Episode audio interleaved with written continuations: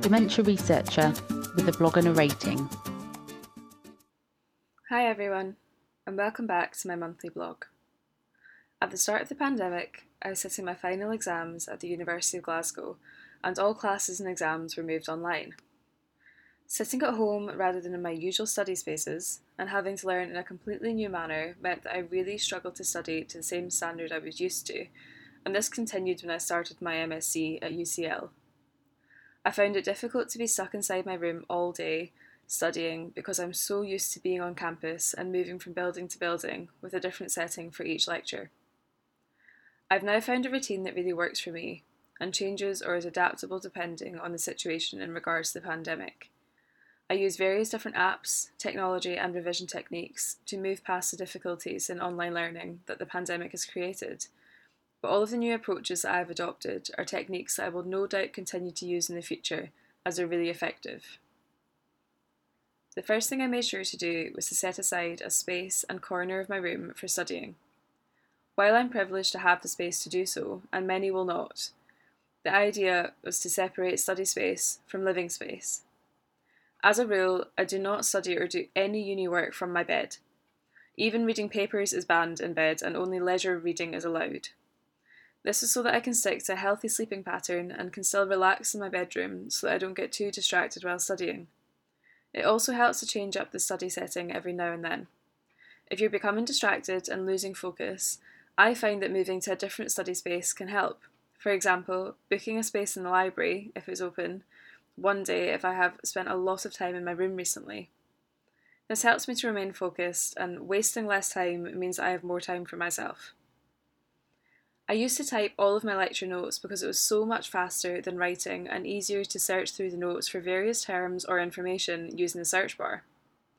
If you struggle to keep up with your notes in time and want a faster method of creating good quality notes, typing lecture notes is an ideal way to do this if you have access to a computer. It also makes it much easier to note down what the lecturer is saying without missing too much information. While this method really worked for me for a long time, I recently invested in a tablet and I found that it has made a massive difference in how I can study effectively. Tablets can be extremely expensive and are not accessible for everyone, so I am in no way suggesting that they're necessary, but the way in which I take my notes on my tablet is also possible using a laptop and printouts. I now write directly onto my lecture slides while watching a pre recorded or live lecture. This means I can annotate figures and tables, highlight key information, and quickly add to various different areas of the slides without having to write out anything that is already on the PowerPoint. I used to struggle to stay focused during a lecture, but writing directly onto the slides and engaging with them on a deeper level means I remain focused for the entire lecture without having to make a conscious effort to do so. At the beginning of my MSc, I was given a piece of advice by a brilliant lecturer that totally changed my experience of online lectures. He advised that after each lecture or tutorial, we should come up with a few questions to ask. To be able to ask a question, you have to have paid attention to the material. I now try to come up with a few questions for each lecture to make sure that I pay attention to the content and actively try to understand it during the lecture. I wish I had heard this advice at a much earlier stage, as it really does make a massive difference in engagement and therefore learning. When I'm revising material, trying to get through enough work each day, and finishing various tasks on a to do list, I use different apps to help me stay focused and as productive as possible. I use the Pomodoro technique, which means I set 25 minutes aside for studying or working, with a 5 minute break each time. This can also be split into longer or shorter increments depending on what suits your style of studying and your schedule. I use an app on my phone to stick to this, which actually stops me from being able to use my phone during this time.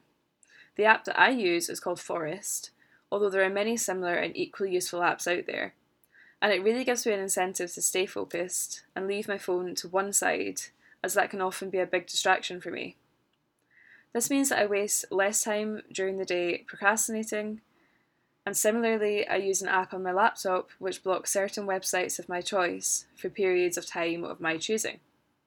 I tend to block all social media and my emails if I'm really trying to focus on the task at hand. Using apps like these and the Pomodoro technique has totally revolutionised the way that I study, and I am now so much more on top of my work than I used to be.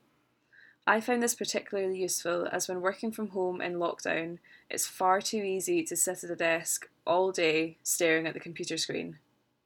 I like to get my tasks for the day finished and give myself some time to relax as a reward for my hard work each day. I know that everyone has different techniques and styles of studying that work for them.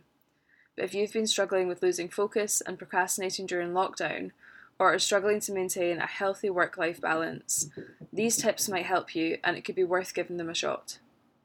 I hope this helps, and I'll be back with another blog next month, so stay tuned. Morgan. Thank you for listening. Join the Dementia Research bloggers and share your own views.